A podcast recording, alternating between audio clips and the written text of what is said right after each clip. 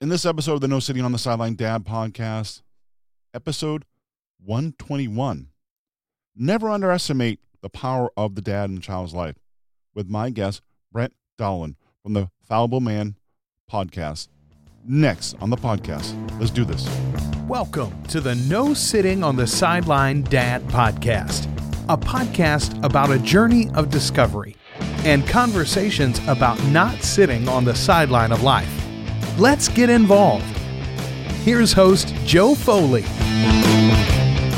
Welcome to Sitting on the Sideline Dad podcast. Hey, my name is Joe Foley, and I want to thank you for being here. If this is your first time, welcome. Welcome to the podcast. Really do appreciate it. I know dads and moms and parents, we're just busy. So this time of year, time of the recording is around the holidays. We're just busy people. So you choosing to spend time listening means a lot. If this is your first time, welcome. Welcome to the podcast. Hey, before we get started with this interview, please check out the YouTube channel. The link will be in the show notes for this episode. But the YouTube channel I started uploading some interviews may not be on the podcast, maybe just be on the YouTube channel, maybe both. I'm not quite sure. But there's a lot of good interviews I did with other people, authors, experts, and stuff like that over on the YouTube channel. Check it out. I really appreciate it. Next up, my guest, Brent Dowling, the host of the Fallible Man podcast. The Fallible Man podcast is all about topics about personal development, bettering, being a better father, spouse, gratitude, and stuff like that. It's kind of similar to this podcast, but me and Brent had a great conversation how important it'd be as a good father and how important their roles are in the family and putting the, and also putting the spouse first in the family. It's kind of controversial, but you'll listen more during the interview and he'll explain why. Also, how important is self care? Sometimes dads don't like doing that. Well, self care, but it's important. It's important too. It's not being selfish. It was a fun conversation, informative with Brent. So let's jump right in. Welcome to the podcast, Brent. Thank you, Joe. It's great to be here today. Thank you very much for being here. I really appreciate it. It's kind of fun and talking to the dad about father stuff and how valuable dads really are. And you you have a podcast called the Fable Man. How did that come about? Uh, the Fallible Man. Follow yeah. me up. No worries. Um, the Fallible Man really kind of. I wish I had a good explanation for how that, how that happened. Um, I actually had several people approach me about writing a book about being a husband and uh, male female relationships and stuff like that. And it started with I started writing a book that I still haven't finished yet because that's really difficult to do. And was like, well, if I'm going to self-publish a book, I should like build some kind of following. So I created the Fallible Man social media pages first to try and you know start posting and build up some kind of following. So there was an audience when I finished the book, and in the process of building the Instagram and the Facebook and all those things I hate, I thought, you know what? If I want to build an audience, I should start a podcast, right? I I'm much more comfortable talking to people than I am doing social media, just normal social media like Instagram. So I, I told my wife, like, I'm, I'm going to start a podcast. She's like, okay, I thought you were writing a book. What are you And I've been doing it for a little over a year now. Well, what kind of response have you got from us so far? It's been a pretty slow response, but I mean, I think there's like 1.7 million podcasts in the world currently. Mm-hmm. And that's, I mean, right. So you've been podcasting a while. You know that a lot of people start podcasts, get 10 or 15 episodes in, and mm-hmm. just burn out entirely. And so those numbers are lower, but I also pick the hardest demographic because I create content specifically for men and all the phases of their lives as men, we don't generally like to be told we don't know what we're doing. We don't like to be told we need help or that we might not have all the answers. And so uh, my wife and I actually joke about it all the time. It's like, wow, you picked the hardest possible demographic you could have gotten into. I was like, well, I, I try not to do anything too little, so why not? You know? well, I was curious. Why do you think it's the hardest demographic to get into and, talk about? It, it's just our nature as men, right? For some reason, we have gotten to a point in history where men preemptively see any kind of acknowledgement of not knowing what to do or not having the answer as weakness mm-hmm. or as that we are somehow lacking in a portion of our life. We seem to think that we need to know everything. And so we are taught systematically that it's not okay to ask for help or to think that we need help or to reach out even so we have a lot of men out there who you know they're they're stumbling through life just like i am that's why it is the fallible man and you know that's that's why i went with went with the name the fallible man is i i know i'm not perfect but i have some experience and i'm good at talking to people and sharing with people. So i thought well i can share my journey because this is the journey i'm on as a father as a husband as a man.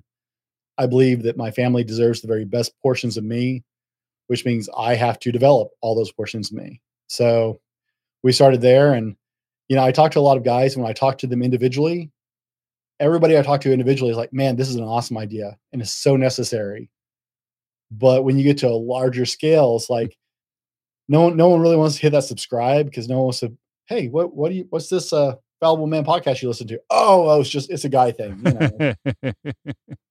it's interesting. I mean, being a dad myself as a dad podcaster and, and hitting different topics about um, being fatherhood and stuff like that. It's an interesting topic, you know, like especially the topic I going to bring you on today was to talk about how important dads and, and kids' lives, how being involved dad and stuff like that. And it's interesting. And I was reading something about involved dads direct impact children's future, and what they what they become, and and what what how they get involved. I, oh, hundred percent. It's we can sit here and throw statistics all day, um, because we're both in this, right? I do a lot of research. I'm I'm a guy. I like numbers. Numbers are something I can really I'm also an IT guy in my professional life. And so I'm really big into, you know, hard statistics that I can crunch. And the statistics of the difference a father in the home makes are just astronomical. Um, kids are four times at greater risk of poverty without a father in the home. Teens are seven times more likely to become pregnant without a father in the home. Uh, kids are more likely to actually develop behavioral problems without a father they're more likely to do well academically with a father in the house. So, I mean, we can go into long, deep statistics on that if you'd like to, but I don't think there's a real end to it. There's there's a balance in the world. The design is a male and female of every species, right? Mm-hmm. If you look throughout all of nature, that's what you see is a male and a female of the species come together and produce an offspring. That offspring needs a balance or it's incomplete. And so, as a former youth minister, I used to see this all the time in homes without dads. So, what was interesting too, I was reading a little bit about it, it's like cognitive development. I didn't mm. realize mm-hmm. that. I'm putting that as with cognitive development, educational achievement. And um, I was inter- I was, was interesting too. I mean, moms push sometimes. I think I was pushed my mom to do my homework, do your homework, do your homework. And my dad's like, well, my I come from a um, divorced parents myself, so and my mom was more than one person in charge because of divorce situation. Low self esteem as as not having a dad around. That's mm-hmm. interesting too. And like you said before, discipline, like social behaviors, like you know, pregnancy, um, discipline problems in school, like getting in trouble, getting into the, into the wrong crowds and stuff like that.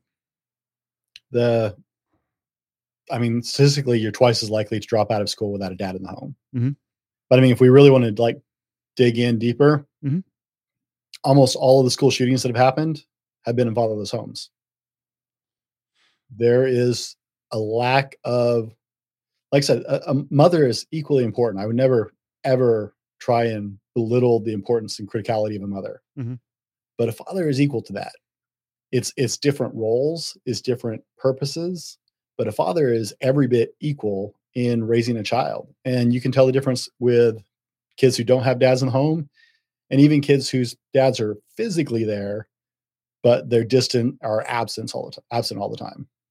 It's interesting too. I, I have another one too. I read about the, about the it was a seven top things kids need from dads, and I thought it was really cool because bear, big bear hugs, physical affection from the dad. You know, I, I love you. Give you a big bear hug. Rough and tumble play, like I did that with my son today, because he was kind of being a, a you know being eight and he was hit me with a pillow. So you're gonna get that. We'll, we'll tumble, playing, laughing, giggling, and stuff like that. And um, you know, strength, show them strength, how to get over adversity, adversity, and stuff like that. I think dads are really good at that. There was a saying. Um, I so I'm a movie buff. Mm-hmm. I love movies, I don't get to watch as many as I used to with working a job and trying to build my own podcast. But my kids love. There was a movie that The Rock did several years ago called, uh, man, I, I had to go blank. Uh, my kids would kill me. He was a quarterback and he finds out he has a daughter Mhm. that his ex never told him about. And at one point, like he is just, she shows up on his doorstep. Her guardian has no idea where she's at. And so all of a sudden, this guy who's about to play for the playoffs as the quarterback for this made up team is going from living the high life as a star quarterback to trying to raise like, I think there's set like seven or eight in the show. And at one point, he's just he's frustrated. And he doesn't know what to do, and he's talking to a woman. She says, "Don't ever underestimate the power of the father, because fathers give us strength. Fathers teach us. Fathers are the ones that pick you up and give you courage to do stuff you thought you could never do." And I mean, that line is just stuck in my head for years. It's true. it, it is true. I mean, like my son, or he's right behind me listening to what I'm talking about. So he'll probably ask, why you say that, dad? But because I said that, dad, and stuff like that. Give him a hug, um, pick him up when he's sad and, um, you know, lead him in the right direction as much as I can and being there. I think that's one of, the, one of the important things too about being a dad is being present, even though you're tired and, and you know, a million things you want to do, put the phone down and be present. I'm I am a big advocate for learning to be present in the moment. Uh, I, I work in the IT industry, like I said, for my Mhm. nine to five job, and so technology is part of my life. And doing this, you know, I'm on social media a lot, trying to promote my podcast and make connections with people. And I've had to actively make it a conscientious conscientious choice to be attentive to the room and know when I need to put my phone down. Because I, I've got a seven year old and a nine year old, and they're always watching, right? Y- Yep. And if you're sitting there watching something on TV with them, they know you're not watching when you're staring at your phone. You and it doesn't matter if you've seen the show a hundred times, you're watching something with them. They want you to be with them, not on your phone. And in our fast-paced lifestyle, we've really lost that. Right? We're not good at being in the moment. No, no, it's no, we're not because it, it, this little thing called the, the phone just distract us all the time the the mm-hmm. Because we always want to know what's going on in Facebook and really it doesn't really matter. It really doesn't matter. I don't care. I mean, I admit it. I'll I'll I'll, I'll be I'll come out and say, listen, I go down the TikTok rabbit hole all the time, and all of a sudden I'm going flip flip flip, and a half hour goes by going, I just wasted half hour of my life. I actually am trying uh, slowly to prune off. Uh, I was I watched a or listened to a podcast Tim Ferriss did, and he talked about that on his phone he has one way apps. Mhm. That's it, social media. He doesn't have the Facebook app. He's got his app that lets him post to his social media, but he doesn't have any social media apps on his phone. And so I'm actually trying to prune my phone down because I have my one way apps where I can post to my social medias without getting on them just because I mean they're they're designed to be addictive. The people who came up with the design for social media apps designed them to stimulate your brain and stimulate that reward uh, chemical, right? It's I mean that's that's what likes are about on Facebook and on Instagram. That's what you know reposts are about.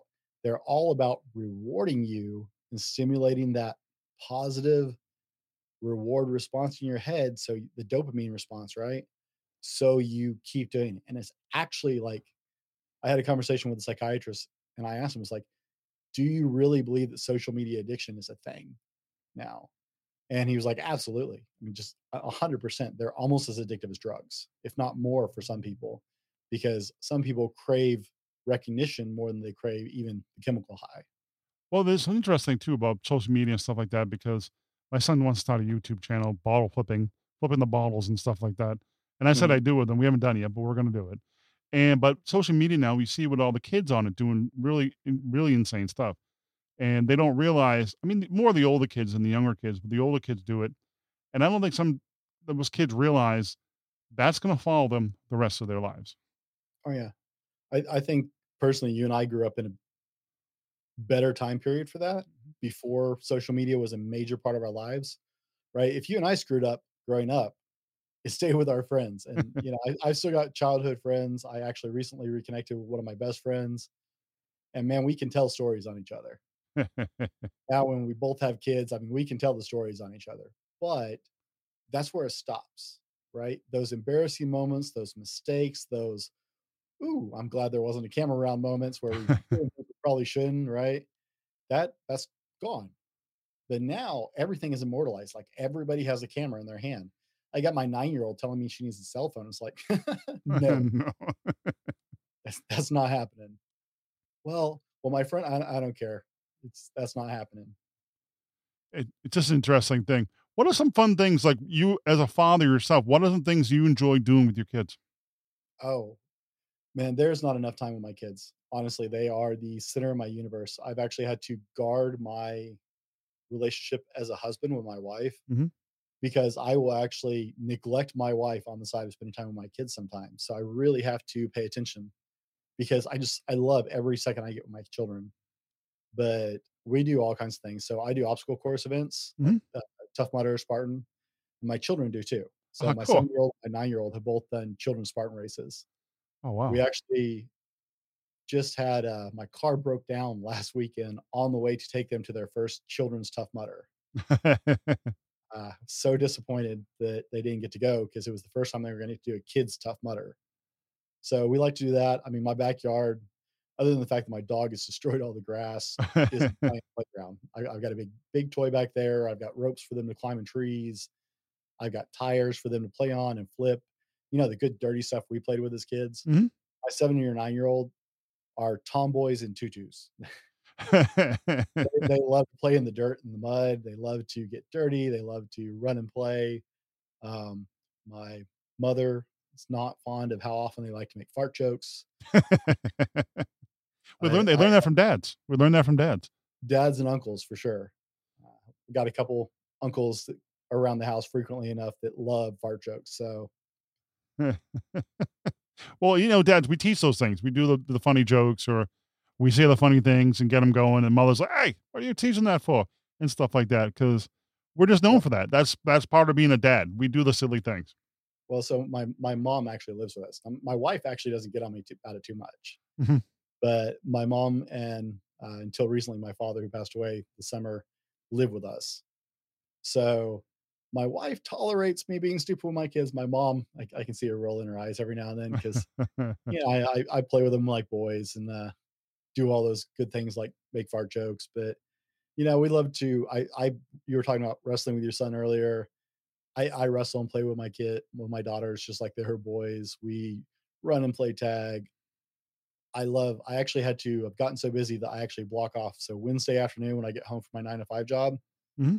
there is nothing until my children go to bed. That is their time strictly. It is literally blocked off on my calendar to make sure that I'm adequately spending time with them. Uh, so from the time I get off work at like four o'clock on Wednesday until they go to bed around eight, that's that's their time.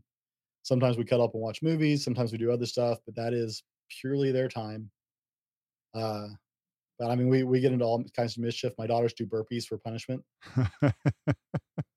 that's a good way. To, that's a good way to discipline. I can teach my son that. Hope he doesn't hear me, but uh, we. But I'm saying the discipline is that's good. Burpees. They have you know it's important. And how important is discipline to you, your kids? I think discipline is critical. Um, so I'm I'm 41 years old. My father was a minister. I grew up in small churches my whole life, and you know the kind of churches where you've got anywhere from 30 to 100 people, and so a very small handful of people do a lot of it. I actually started working in the children's programs when I was still 11. I would help my mom teach cradle roll and stuff like that preschool. I actually took over running my first youth group when I was 17. Mhm. Uh, and so, and at 19, I was running the team program and the children's program and doing stuff besides my normal job I was working at 19. I was spending another 40 or 50 hours a week working with teens in my church and kids, teaching the children's program, stuff like that. And so I've been around kids my whole life and they've always been a big part of my life, even before I had children. And you can tell kids who don't have discipline, right? You can tell kids it, it doesn't take a whole lot of expertise, but if you work around kids at all, it's instantly obvious for you. which kids actually have discipline at home, which kids are just allowed to run amok and do whatever they want with no repercussions. Um, I worked with some teenagers that man, I they, I was a wake up call for them. Mhm. I pulled over on the side of the interstate one time, and made a kid get out and do 40 push-ups Oh wow. because he kept cutting out of line and cutting out of line. That was one of the repercussions because as a youth minister, it's not like I could do corporal punishment. I couldn't like, you know, spank them Mhm. and they're teenagers. I wouldn't do that anyway. And so the biggest stick I had was, well, okay, you broke the rules. You're going to do push-ups. And if you don't, you can leave my class. That those are the options. This or that, make the choice. And he did not think I would do it. We were on the way to a youth event. And I pulled off on the side of I-90, Mhm. which runs, you know, from coast from uh, north to south border all the way down the west coast. Four lanes wide most of the way. Most of the way. Sometimes it's like six or eight lanes wide. Mhm. Pulled off on the side of the interstate, made him get off on the grass side of the car and knock out 40 push-ups with the threat of turning the entire trip around and all of us having to go back. Oh wow. No pressure or anything. Yeah, exactly. And I really I used uh, peer pressure inside the group to enforce these rules because I could only do so much. It was effective because kids are better at policing each other when there's something on the line. I was wondering, So- sorry about that. I wonder about the result of that. You just mentioned that too and stuff like that. How was your dad growing up? How was he as a disciplinary? You know, I was raised in a very southern household. And honestly, once we got past a certain point, there wasn't a lot of discipline that had to happen. I was raised with a very healthy respect for my parents. We were their children. We followed their rules. We did what they told us to do. Now, that's not to say that I wasn't the black sheep of the family because I was. um, I was just really good at hiding my indiscretions because I mainly because I didn't want him to blow back on my dad. Right. When you're the minister, everything your children do is your fault. Like I was never held accountable, but the church would hold him accountable. Being a, being a preacher's kid is actually really difficult because everything falls on your dad. It- it's you you can commit murder. They're they're going to blame your dad. Um, you you are screwing up. You know, blah blah blah. There's no no. Your child has some free will. Yeah. So we were raised with understanding my father's role. And from the get go, the only time my, my father was a kind, kind soul. Like he was super slow to anger, always very patient, always made time for us. And the only time I ever saw him mad is if I popped off at my mom. Mhm. If I disrespected my mother, we went from zero to a 100 that quick. I mean, just in a blink of an eye. It's the only time I ever saw that man get really angry. Uh, disrespecting my mother was not allowed. And so my father just set the precedent from the beginning. This is my house. You are my children. You will listen. Uh, there were spankings when we were younger, which I think is honestly healthy. I'm flabbergasted by this whole movement of spankings are cruel. And no, they're not. My parents spanked me. I got spanked too, but I also, I mean, it's a tool. I don't think some people, Right. some people do it like, "Hey, Johnny, you did something," and they're really angry and they smack the kid. I think that's that's more out of anger. That's more about you than it is the kid. Absolutely. And I agree 100%. There is every bit a huge difference between spanking as the set punishment, but the attitude of the parent. You should never spank a child just instantaneously. Um, with my daughters, I've always tried to have a conversation. Mhm. There have been times where it's been quick, but it was more of you already know what's going on. I don't we, we don't need to have a conversation because we've had this conversation 10 times. Mm. Um, and there's a difference between spanking a child and hitting a child. You know, I was never hurt. I was never injured. My father was never physical enough with us that we got hurt or it left any kind of mark or uh, anything like that. And it's the way I've been with my kids. It's enough to get their attention, is never enough to actually hurt them. It's more of a momentary startlement with just a slight, oh, awareness. Um, and I've I've seen people, I've seen parents who are just uh, one of my best friends is like, yeah, my, my parents used to spank me with a switch. I was like, oh, that's that's a little extreme. And then the first time I saw him without his shirt, I'm like, you said spank, you didn't say like cane you, dude. Like he has scars. That's that's a little bit too much. That that's way too much. Like I mean that that was child abuse. Hey, definitely, definitely. I've seen people um, growing up. My stepfather we used to be, um, you know, spanked. We had a, a we had a sticker above the door with the rules and stuff, and you got whacked. And um, one time, he hit my brother so hard that he couldn't sit down, literally sit down for a week. He had imprints on the on his the backside of him, and I think that's a little bit too much. I mean, that I- is that's a little bit too much. The the one thing you mentioned, and I wanted to touch a little bit upon was, um, but we the father, if you were disrespecting your mother, he would go over a hundred. But what is the you know father respecting his wife is a, setting a good example, especially you having daughters. Oh, it's it's absolutely critical.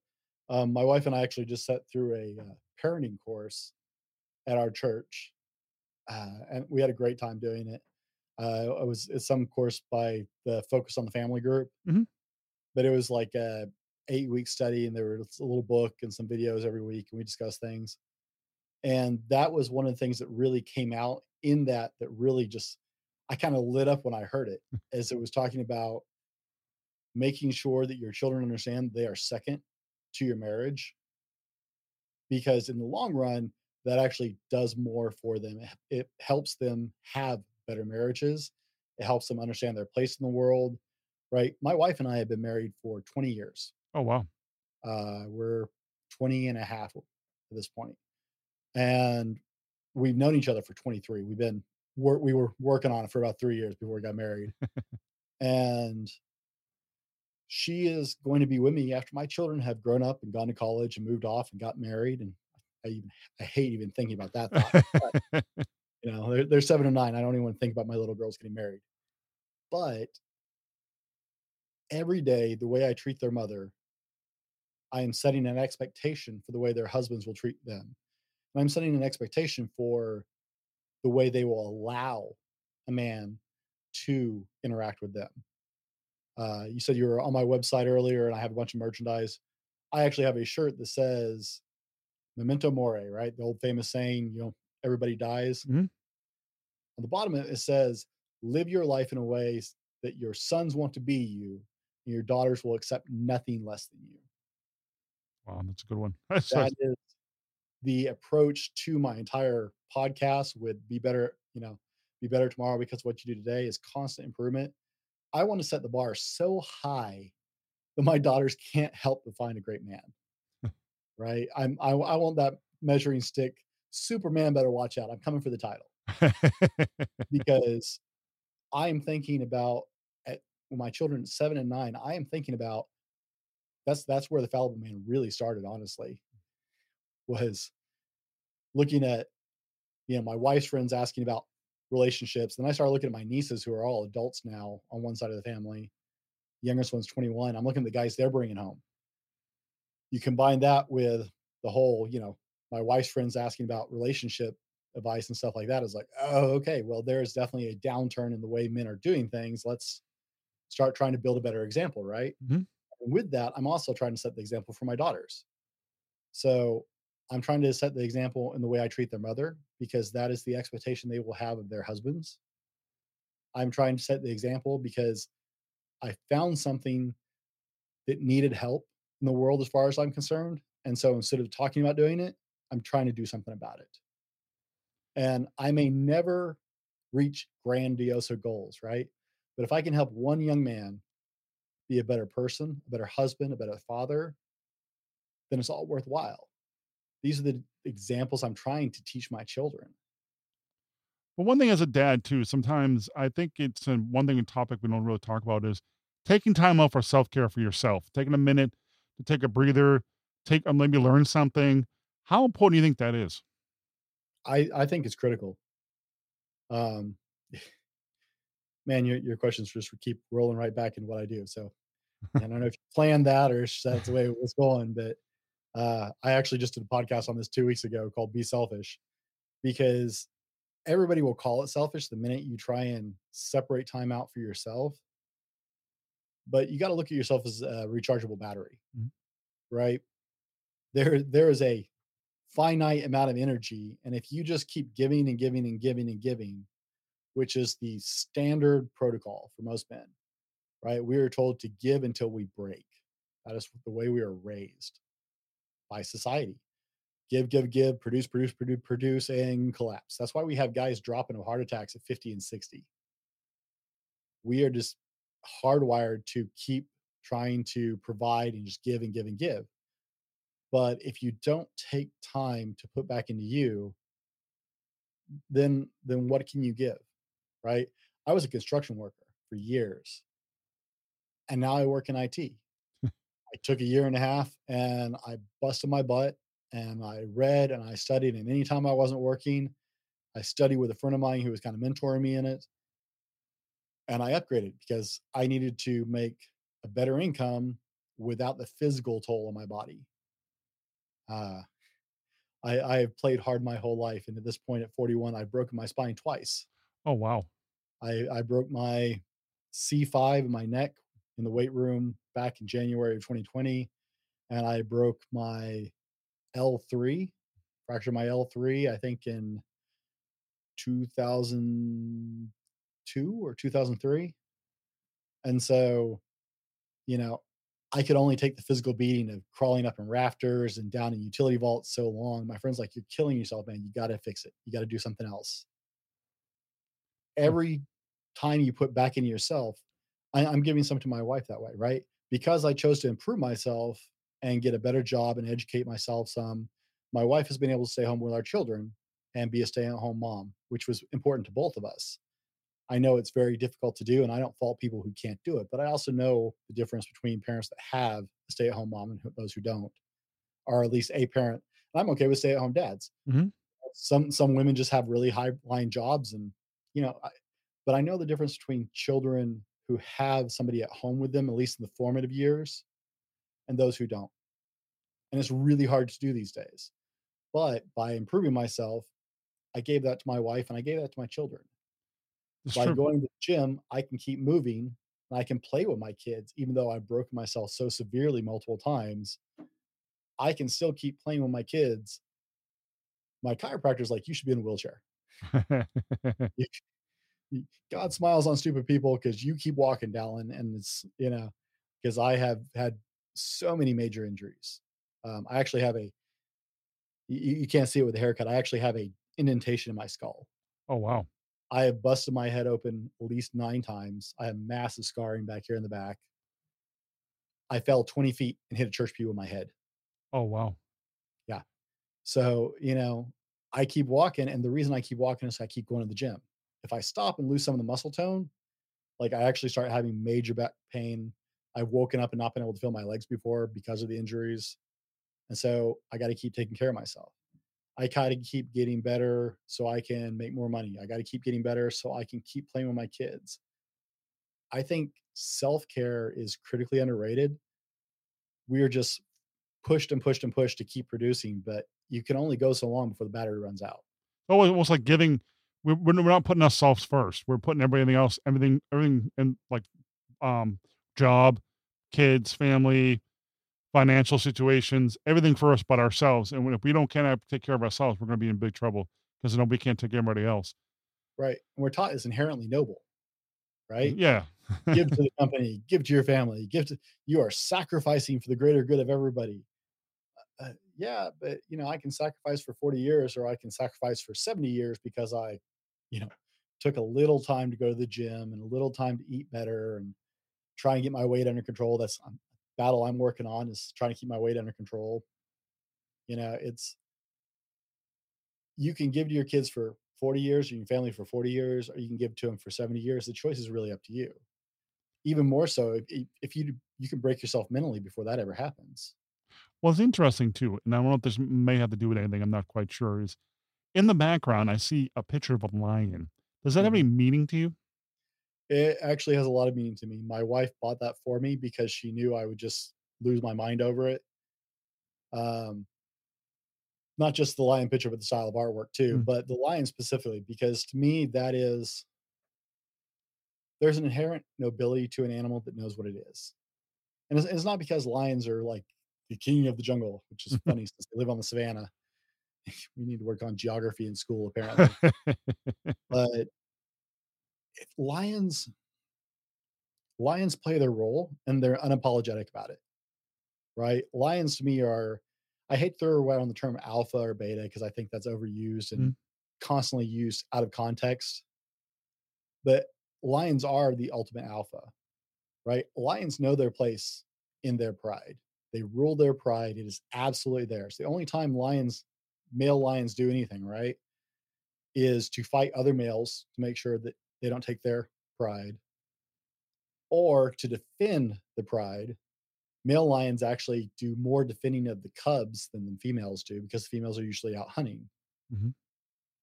they sleep tons of time because it takes so much energy to come with that kind of raw power. I mean we're talking about hundreds of pounds of just raw force and power right and so they sleep. They don't apologize for sleeping. They don't apologize for eating because their job is to protect. It's not to hunt. It's not to their job is to protect. And no lion walks around the savannah going look at me. I'm a lion. Part the way. Right? No one a lion doesn't have to go I, i'm a lion. Give me some respect. Every animal out there knows exactly i should give him a wide berth. Right? Yeah. So to me, there's an inherent nobility because it just plays its role. It doesn't try and be more. It doesn't apologize for being what it is. It just plays its role quietly. There's a quiet power behind a lion. Um, actually, you asked. Step back. the um, the, the uh, tattoo on your arm that's pretty interesting. Yeah, for for all those who are listening, I, I have a big lion tattoo on my left shoulder. Um, it actually has a Tough Mudder headband on, but ability to it to just be what you're supposed to be. Well, I was watching a video. Like I said, I got done working on the TikTok um, rabbit hole, and there was a lion who was cornered by three, oh, four tigers, and he defended himself. And they all went the other direction. I mean, a lion just the, the tigers are like, and tigers are pretty strong cats too. And then Oh, he didn't, and they're like, oh, we want none of that. We want none of that. Well, and surprisingly, like tigers, depending on the breed of tiger, can be bigger than a lion. yeah, these ones were they're pretty big. And but they're that's that's the thing is, you know, lion lions burn so much energy when they go on the offense. Mhm. But that's the thing. That's why they sleep so much. They sleep and they eat because when they have to perform, it's full throttle and it is raw, raw power. And every animal knows it. Even a big bull elephant will try not to go to head to head with a lion. I mean, you, this is an animal that could step on a lion before it could get to anything vital for the most part, right? Mhm. But as scary, and I mean, elephants do more damage in Africa every year to people and property than lions ever do. Yeah. Uh, I had the privilege of talking to a guy who actually worked in elephant and lion conservation uh, on my podcast one day. And elephants do far more damage, right? And they're far scarier. Hippos kill more people than lions, right? They're, lions are pretty reserved. They do their thing. But when it comes time to go, it's it's all power and teeth, man. They're they're just and so it lives his life. I I have the same feeling about sharks. Mhm. Um, you know, I I get it. Sharks are scary. I, I don't ever want to come face to face with one. But you know, sharks just go about their life doing what they were made to do.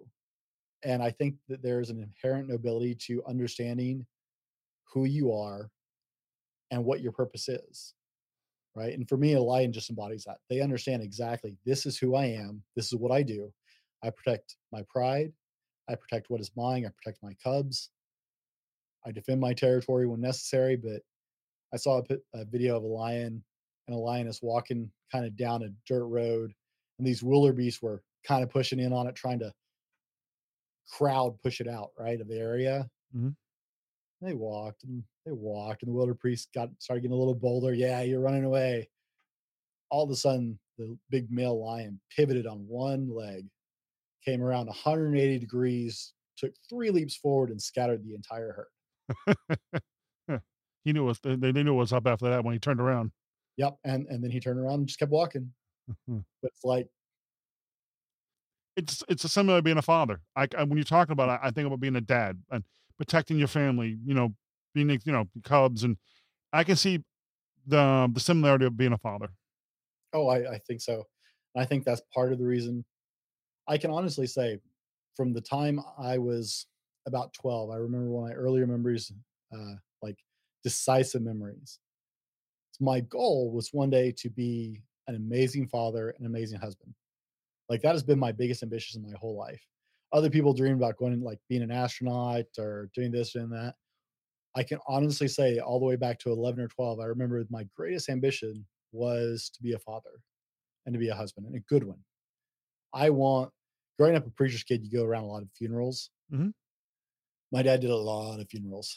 And so I've heard a lot of epitaphs, I've heard a lot of eulogies. And I decided when I was le- either 11 or 12, it's like, if I get to the end and they can honestly stand over my casket and say, he was a great father and a great husband, everything else is gone after that. I, I don't care. There, there's nothing left for me after that because those are the two great measuring sticks. I'd like for people to be able to say that he was a great man who was kind to people and, you know, that kind of good stuff, right? But if they can only measure that I was a great father, and I was a great husband, despite all my faults, then I've lived my life well. And so that that's been one of my longest ambitions with this. And to me, that's right. It's an embodiment as a dad. To me, it's such a clear cut. Being a father is such a clear cut mission to me. I remember at one point realizing it's like, you know, if I grow up to be half the man my dad is, hmm. I will have done so well. I, I was, I think, 20, 20 years old when I was facing a personal crisis and like my life was just broken at the time. Uh, there was no future. My future was very sketchy at best at the moment. And I remember thinking, if I can become half the man my father is, I've done well in my life. I can't remember when my dad wasn't there for us. I can't remember when we weren't a priority to him. I can't remember when he didn't just lavish love and affection and caring on my mother, on my siblings, and I. We were always number one. And so, you know, it's just been a guidance throughout my whole life. I look at that and I look at now it's my turn to set that example for my children, right? I want my children to see how I treat them because I'm not just raising my children, I'm raising my grandchildren. and the future generations set an example right now, building a better foundation. Well, I- would say give me final thoughts, but I think you just gave me my final thoughts already. So I want to I want to ask final thoughts this time. Okay. you- but but also ask about the Mohawk. Look at you. well, the beard and the mohawk, I just I, I knew that was part of the thing and stuff like that. Um, where they can find more about you, where they can reach out and ask questions. I am at the Fallible Man everywhere except for Facebook because I I'm dumb and screwed up Facebook when I got on it. So I'm at Fallible Man on Facebook. Everywhere else, I'm on nine or eight different social media platforms at, at the Fallible Man. But the best way to find me is go to www.thefallibleman.com is my website. Um, and I'm there. You know, we've got a live YouTube show on Mondays, we've got a podcast on Wednesdays, and another video on Fridays. And I info at the fallible man. I I love to have a conversation. I want to talk to people. I want to share with people and encourage them. Well, Brent, thank you much for being on the podcast this evening. I really do appreciate and spending time. All the links will be in the show notes for this episode. I really appreciate your time, sir. Thank you. Wrapping up this episode, I want to thank Brent Garland for being the guest on the podcast. You can find more about him over at thefallibleman.com. Also, check out his podcast too, the Fallible Man Podcast. He also does live shows. And, uh, and check that out too over his website please reach out if you any comments or questions or just want to say hello. Leave the comments in the show notes over at nosittingonthesideline.com. Also, you can find all my contact information at nosittingonthesideline.com. Final thoughts. Dads play an important role in child's life. No discounting mothers, which is important. But each father, each I mean, each parent plays a certain role in the family. When dads are missing, usually there's bad consequences such as not doing well in school, behavior issues, confidence issues, you name it. Dads should be recognizing how important their role is in their child's life. It's really important, especially nowadays, all things going in the world and dads are missing. There's probably a reason why the kid's acting up. Well, thank you for listening. Until next time, take care. Give your kids a hug. Tell them how much you love them. God bless. See ya.